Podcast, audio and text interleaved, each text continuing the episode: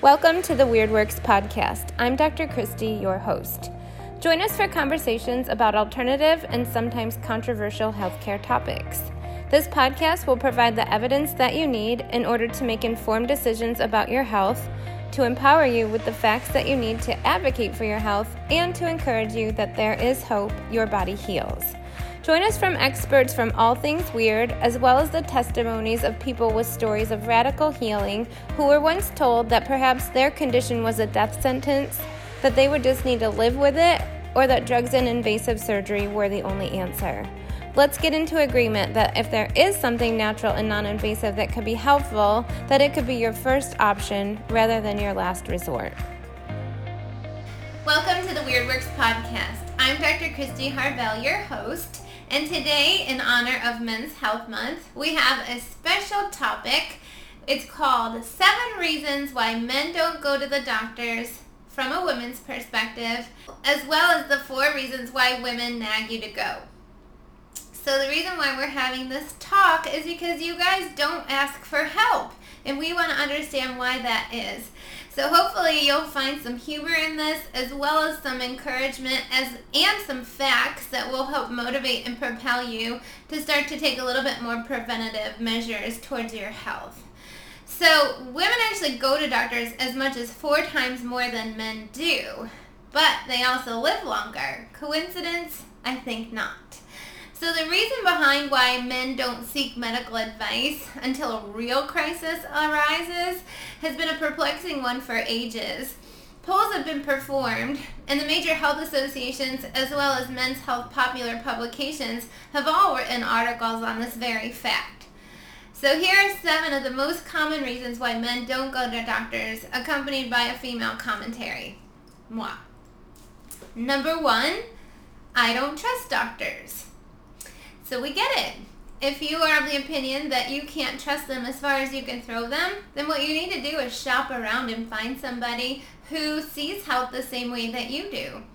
Getting a personal recommendation from someone who you do trust, like a family member or friend, maybe a neighbor or a co-worker, might be a great idea. You don't need to go alone on this one. You see, there have already been people in your close circle who have had to figure out who the best of the best already are. I know in our neighborhood, the people are looking for recommendations for neurosurgeons, cardiologists, orthopedics, all sorts of things right on our neighborhood Facebook group. Number 2, I've heard this one, I don't want to spend the money. And we get it, you work hard for your money and you don't want to spend it on something that doesn't provide a measurable result. However, I will beg to differ on this, that a little prevention goes a long way. On this one, you can either spend money now on healthy food choices, wellness visits, and supplements, or you can spend your money later on sick days, lost production, medications, surgeries, and hospitalizations.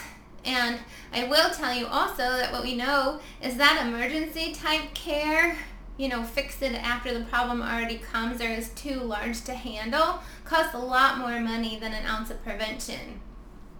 What we know is that the average American spends $220,000 on health care in retirement, eating up as much as 30% of what they have put away. The number 3 reason is probably nothing. Well, most of the time you're right, and that's good. But why take the risk when we have access to modern healthcare? Your body is intelligent, and those little warning signs are like the check engine light on your car, on your dashboard. So take care of the problem sooner than later will require less time and less resource and lead to a more full recovery. The longer you ignore it, just like your car, the bigger a problem it will become to deal with. Number 4, I don't have the time. Well, if you can't find the time to take care of your health now, how will you find the time later for more drastic and invasive procedures?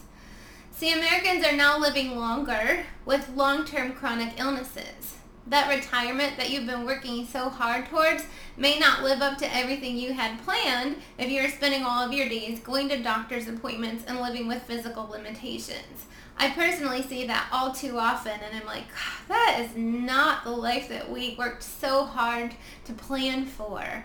So we hate to see that.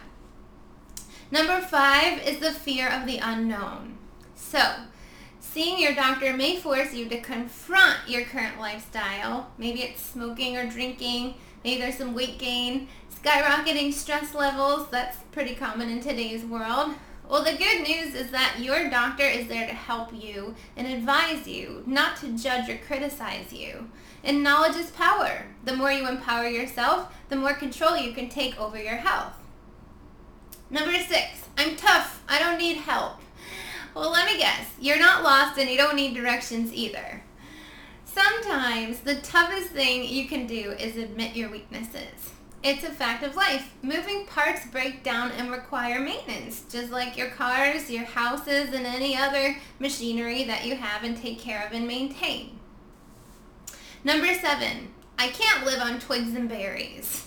I hear this all the time, and it's so funny. Everybody thinks like a diet and nutrition program is going to leave you just, eating like a bird. Well, it's true that better health might require some changes to your daily routine. But don't compare what works for someone else to your own circumstances. There's no one magic cure or diet that works for everyone. What does work every single time are small, gradual, incremental changes that you can form into a new habit for the long term. That's how you sustain results. A vegetarian or a low-carb calorie, low-calorie diet doesn't always work for everyone. And diet recommendations should be made on an individual basis and taken into consideration your age, your health history, as well as your activity level. So guys, if you find your female counterparts nagging at you, this is what it really means. First of all, we love you. When we find something that works for us, we want to share it with you so that you can experience the same benefits that we have already found. We don't want to keep it all to ourselves. Second, we are attracted to your masculinity and strength. Those are the same qualities that originally attracted us to you in the first place, and they are still attractive, and we want you to preserve your health and vitality for years to come. Third, we're planners. We can predict the same course that we see our parents heading down, and we know that we don't have to accept the same inevitable course for ourselves. Research shows that we can overcome our genetic predispositions with a little TLC. Lastly, we know if we leave it up to you, it will never happen unless it was your big idea in the first place. We really don't like to nag you, believe it or not, and we don't want to be considered a nag. So if you are starting to think of the woman in your life as a nag, maybe listen, clue into what they are asking of you. Chances are it's something that we feel wholeheartedly about and have your best interests in mind. So I hope that sheds some light, some facts, some research on why you don't seek the care that you should, and also hopefully encourage you that a little proactive measure, a little bit of TLC, a little bit of taking the time and putting some effort and confronting the changes now will prevent you a whole boatload of ailment and pain and costs down the road. So, in good health naturally, men, we love you just as much as we love our women. We want to see more of you.